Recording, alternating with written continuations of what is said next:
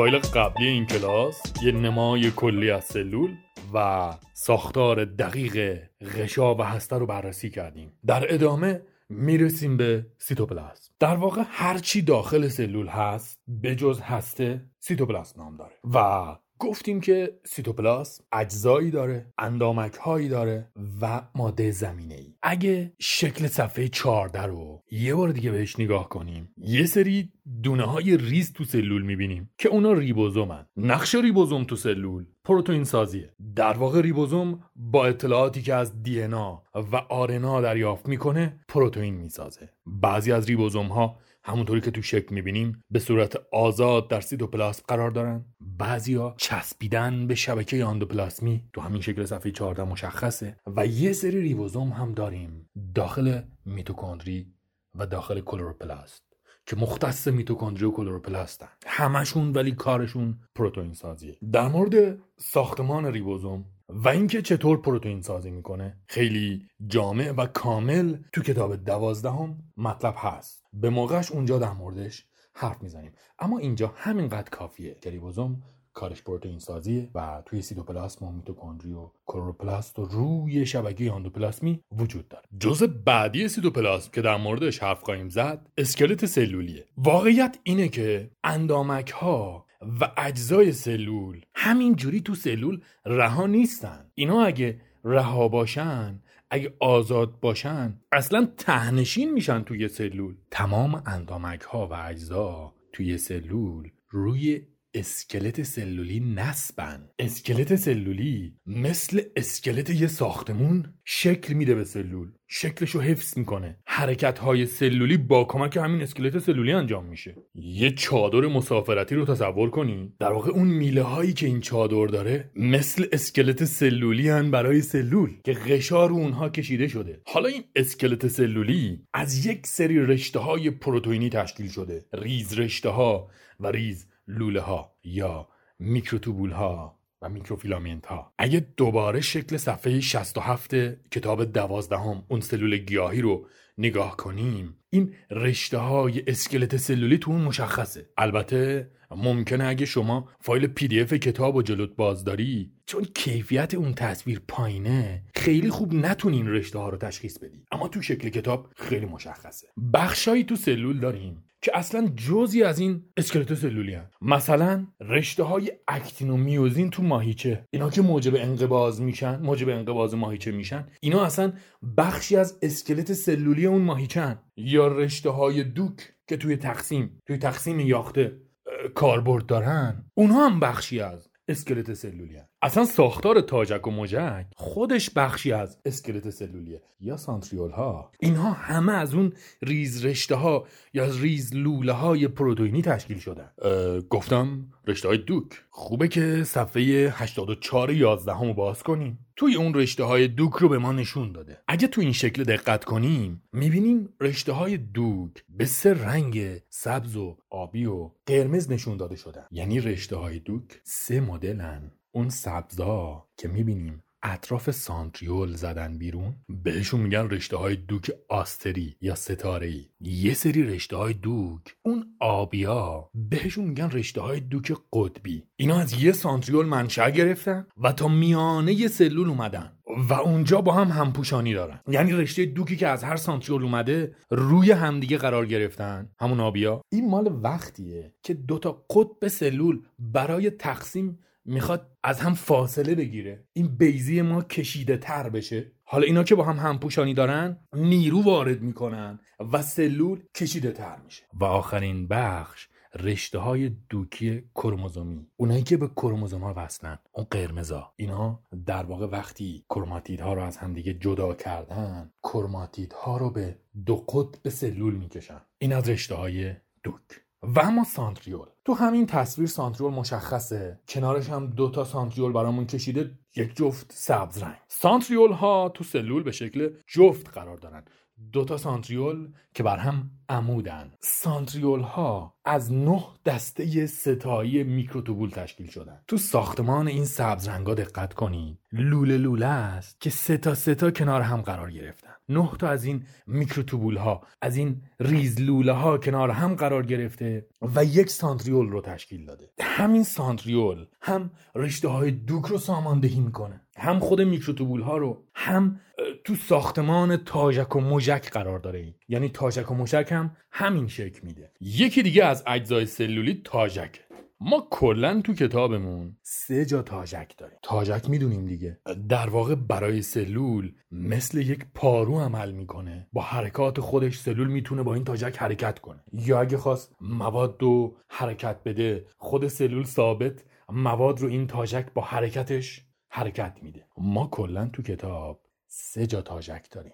یکی تاجک اسپرم یکی تاجکی که درون هیدره و یکی هم تاجکی که توی اسفنجه. اسپرم تاجکش حرکت می‌کنه. هیدر و اسفنج با تاجکایی که درونشون دارن آب رو حرکت میدن و برای تجزیه مواد غذایی از این استفاده می‌کنن. در مورد تاجک اسپرم یه نکته دیگه می‌خوام بگم. اگه شکل کتاب یازدهم شکلی که از اسپرم گذاشته رو با دقت نگاه کنید می‌بینید انتهای این تاجک نازکتره. و من دیدم کتابای کمک درسی. به اشتباه نکته نوشتن که انتهای تاجک غشا نداره. اولا می‌دونیم تاجک کلا جز اجزای سیتوپلاسمه و ما گفتیم اجزا اون بخشایی که تاجک ندارن. خیلی خوب. تاجک برای خودش غشای مجزا نداره. اما غشای سلول کش اومده و تاجک تو اونه. یعنی غشای مجزا نداره اما غشای سلول دورشو گرفته. حالا اون انتها هم تاجک داره. پس چرا اینجوری نازکتره؟ من گفتم سانتریول هان که تاجک و مجک رو می‌سازن. اگه ساختمان داخل تاجک رو ببینید خیلی شبیه به ساختمان یک سانتریول. یعنی نه دسته ستایی میکروتوبول اونجا قرار داره. حالا هرچی به انتهای تاجک می‌رسیم این میکروتوبول ها کمتر میشن. بخشای مختلف میکروتوبول ها کمتر میشن. انتهای تاجک نازک نازک نازک میشه و غشا هم روش کشیده شده. کل تاجک غشای سلول اونو پوشونده. بعد از تاجک می‌رسیم به مجک بخشای مجک دار زیادی تو کتاب درسیمون داریم. اگه بخوایم از بدن انسان شروع کنیم یکی مجک های گیرنده چشایی یا اون گیرنده های بخش تعادلی توی گوش که پوشش ژلاتینی روشون پوشونده توی مجاری نیم دایره اونا یاخته مجک دارن. اصلا گیرنده های شنوایی توی حلزون گوش گیرنده های مجک دارن. سلولای پوشاننده نای و کلا بخشای تنفسیمون مجاری هادی اینا مجک دارن. با زنش این مجک ها در واقع ذرات خارجی به بیرون از مجرای تنفسی هدایت میشن. و یکی هم گیرنده بویایی تو سقف بینی. آخرین بخشی که مجک داره بافت پوششی داخل لوله های رحم مخاطی و مجک داره که این مجک ها اووسیت رو به سمت رحم میرانن. اینا کل بخش های مجکداری بود که تو بدن انسان هست. تو گیرنده چشایی روی زبان و دهان گیرنده های شنوایی تو حلزون گوش گیرنده تعادلی تو بخشای مجاری نیم دایره‌ای گیرنده بویایی تو سقف بینی و سلولای مجکدار توی مجاری تنفسی و لوله های رحم. اما در بدن جانوران دیگه هم ما سلولای مجکدار داریم در حد کتاب درسی. مثلا ساختار خط جانبی در ماهی. یاختهاش یاخته مجکداره. اون گیرنده هاش مجکداره. یا متانفریدی تو کرم خاکی. کیف مجکدار داره که مواد دفعی رو به درون این نفریدی این مجک ها هدایت می‌کنن. یا ساختار پروتونفریدی در کرمای پهن. اون یاخته شعله یک یاخته مجکداره. و اصلا ما یک آغازیانی داریم به نام مجکداران. تو کتاب درسی پارامسی رو می‌خونیم. که اگه شکلا رو دقت کنید سطح بیرونیش کاملا با مجک پوشیده شده. آنچه گفتم تمام مجکداران کتاب درسی است و خارج از اینها چیز دیگه ای در مورد مجک لازم ندارد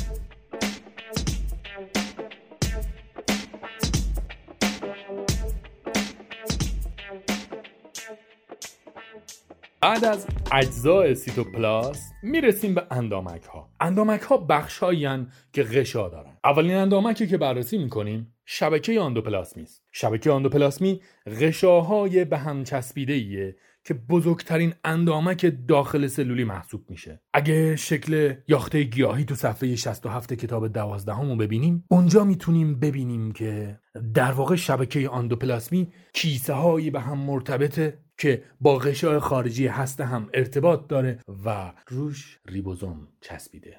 در واقع ما دو مدل شبکه آندوپلاسمی داریم. زبر و صاف. شبکه آندوپلاسمی زبر ریبوزوم ها بهش چسبیدن و اونو زبر کردن. اما شبکه آندوپلاسمی صاف هیچ ریبوزومی بهش متصل نیست. شبکه آندوپلاسمی نقشای زیادی رو داره تو سلول. به کمک ریبوزوم هایی که روش چسبیدن کار پروتئین سازی انجام میده. برخی از لیپیدها رو می‌سازه. اصلا کار غشاسازی رو همین شبکه آندوپلاسمی انجام میده. یعنی به غشای خودش هی اضافه می‌کنه. اینها جوانه می‌زنن در نهایت متصل میشن به غشای سلولی. کار ذخیره کلسیوم انجام میده. توی فصل ماهیچه ها توی کتاب یازدهم اونجا می‌بینیم که تو ماهیچه کلسیوم از شبکه آندوپلاسمی به بیرون منتشر میشه. پس کار ذخیره کلسیوم هم انجام میده. اما یه تصویر خیلی خوب از شبکه آندوپلاسمی تو صفحه 31 کتاب دوازدهم هست. اینجا شبکه آندوپلاسمی رو می‌بینید و ریبوزومی که بهش متصل پروتئین می‌سازه در درون این شبکه پروتئین وارد میشه و ویزیکول هایی رو می‌بینیم ریز کیسه هایی که از این شبکه آندوپلاسمی جوانه می‌زنن و میرن به گلژی. اما گلژی چیه؟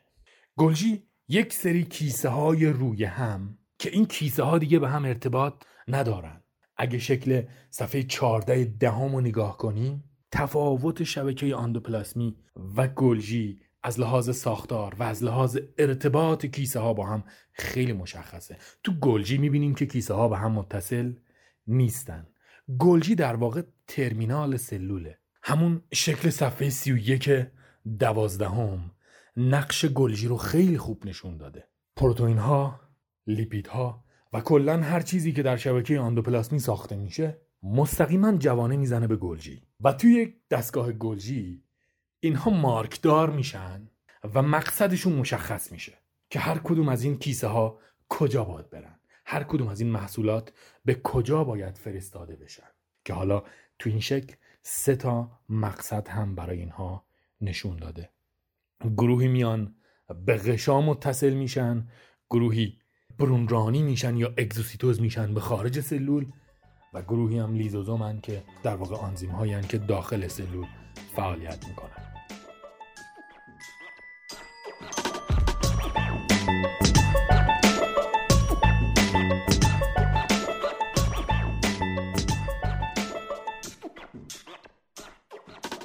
اندامک بعدی میتوکندریه. میتوکندری رو توی شکلای سلولی که تو کتاب هست میشه دید اما یه تصویر خیلی خوب ازش تو صفحه 67 دوازدهم داریم. میتوکندری کلوروپلاست و هسته. سه تا اندامکن که بیشتر از یک غشا دارن. در واقع میتوکندری دو تا غشا داره.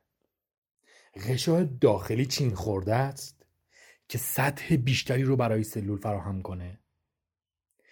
و غشای خارجیش هم که صافه. چین خوردگی نداره. میتوکندری اندامکیه که در واقع قندها اونجا میسوزن و به انرژی قابل استفاده برای سلول تبدیل میشن. در واقع انرژی رایج سلول ATP است. انرژی مولکول های عالی انرژی قند باید بیاد بره تو میتوکندری اونجا بسوزه با اکسیژن و تبدیل بشه به ATP این ATP حالا برای سلول قابل استفاده است. میتوکندری تو خودش ریبوزوم داره. دی ان آ داره. همه دی ان آی سلول توی هسته نیست. بخشش هم توی میتوکندریه. اما دی ان که تو میتوکندری هست دی ان حلقویه. مثل دی ان هسته خطی نیست. دیگه در مورد میتوکندری مثلا می‌خونیم. تارهای تند تارهای ماهیچه تند میتوکندری کمی دارن. می‌خونیم که در واقع قطعه میانی اسپرم میتوکندری خیلی زیادی داره. میتوکندری ها اونجا قند رو میسوزونن و انرژی لازم برای حرکت تاجک و در نتیجه حرکت اسپرم رو فراهم می‌کنند یکی دیگه از اندامک که بیش از یک غشا داره و البته مختص سلول های گیاهی و بعضی از سلول های آغازیانه پلاسته پلاست اندامکیه که تو سلول های جانوری یافت نمیشه. ما سه مدل پلاست داریم. کروموپلاست یا رنگ دیسه آمیلوپلاست یا نشادیسه و کلوروپلاست. کروموپلاست و آمیلوپلاست که مشخصه. جایی که رنگ و نشاسته ذخیره میشه. اما کلوروپلاست بخشیه در گیاه اندامکیه در گیاه که انرژی نور خورشید رو به انرژی مواد عالی تبدیل می‌کنه. به انرژی موجود در قندها. کلوروپلاست هم دو تا غشا داره. کلروفیل یا رنگیزه داره که اینها نور خورشید رو جذب می‌کنن. داخلش تیلاکوید داره. قرصای کوچیک کوچیک که اونا هم اتفاقا از جنس غشا هستن. کلوروپلاست هم تو خودش ریبوزوم داره و دینای حلقوی داره. توی صفحه سی و یک دوازدهم یه تصویر خیلی خوب از کلوروپلاست داریم. گفتم برخی از آغازیان هم کلوروپلاست دارن. اسپیروژیر یکی از این آغازیانه. اگه صفحه 81 دوازدهم رو باز کنید شکل الف یه اسپیروژیر می‌بینید که کلوروپلاست نواری داره کلوروپلاست مارپیچی. اندامک بعدی واکول. واکول کیسه ای از جنس غشاست که تو خودش می‌تونه آب و مواد شیمیایی مختلف رو ذخیره کنه. ما تو کتاب درسیمون پنج نوع واکول مختلف داریم. واکول غذایی گوارشی دفعی یا زرباندار واکول گیاهی یا مرکزی. صفحه چهل و چهار دهم یک تصویر از پارامسی داریم. توی اون واکول غذایی رو میشه دید. واکول غذایی در واقع یک کیسه است که گیرنده غذاست. از دهان سلولی این پارامسی غذا رو می‌گیره. واکولی که غذا تو اون وجود داره واکول غذایی بعد می‌بینیم یک سری لیزوزوم یک سری کافنده تن به قول کتاب به این واکول غذایی متصل شدن و از حالا اون دیگه شده واکول گوارشی. پس اگه واکول غذایی آنزیم های گوارشی بریزن توش و گوارش تو اون شروع بشه بهش میگیم واکول گوارشی. و در نهایت می‌رسیم به واکول دفعی. واکولی که مواد زائد به درد نخور توش ذخیره شدن و اونا رو دفع می‌کنه. تا اینجا سه نوع واکول رو بررسی کردیم. غذایی گوارشی و دفعی. صفحه 96 همین کتاب دهم باز هم یک تصویر از پارامسی قرار داده. ببینید پارامسی که تو آب شیرین زندگی می‌کنه با توجه به اینکه غلظت مواد معدنی در آب کمه آب شیرینه دیگه. آب به روش اسموز مرتب وارد این تک سلولی میشه. و در نهایت ممکنه این سلول تخریب بشه. انقدر تورج سانس پیدا کنه که از بین بره. حالا یه واکولی داره به نام واکول انقبازی این مرتب پر میشه از آب و البته مواد دفعی و با یک انقباز آب درون سلول رو به بیرون هدایت می‌کنه. اینجوری تعادل آب این پارامسی به هم نمی‌خوره. توی تصویری که صفحه 96 هست دو تا عکس از این پارامسی وجود داره. تصویر بالایی واکل انقبازیه که پر شده از آب و مواد دفعی. اما تصویر پایینی واکل انقبازیه که منقبض شده و مواد دفعی و آب به بیرون هدایت کرده. توی اون حالت منقبض شده شما می‌تونید حداقل 6 تا کانال شعاعی هم ببینید. این کانال های شعاعی آب و مواد دفعی رو از بخش های مختلف سلول جمع می‌کنن میارن تو مرکز این واکل. و اینجاست که با انقباز واکل اینا همه به بیرون هدایت میشن. و پنجمین نوع واکل واکل سلول گیاهیه واکل مرکزیه نقش واکل تو سلول گیاهی خیلی پررنگتر از بقیه جاندارانه. اغلب این واکل بزرگترین اندامک سلوله. نقشش تنظیم آب سلوله. همین واکوله که پر از آب میشه تورژسانس پیدا می‌کنه سلول و سلول های گیاهی استوار و برافراشته میمونن یا وقتی پژمرده میشن همین واکوله که آب از دست داده. مواد رنگی آنتی اکسیدان توی همین واکول ذخیره میشن. ترکیبات پروتئینی گلوتن. ترکیبات پلیساکاریدی اسیدی توی واکول ذخیره میشن. صفحه 92 کتاب دهم هم یک سلول گیاهی داره تو حاشیه. اون بخش آبی رنگ این سلول واکول مرکزیه. می‌بینیم انقدر بزرگ شده که هسته سلول و نارنجی رنگه رو به حاشیه رونده. یا صفحه 96 در واقع واکول هایی رو می‌بینیم که گلوتن رو تو خودشون توی دونه ذخیره کردن.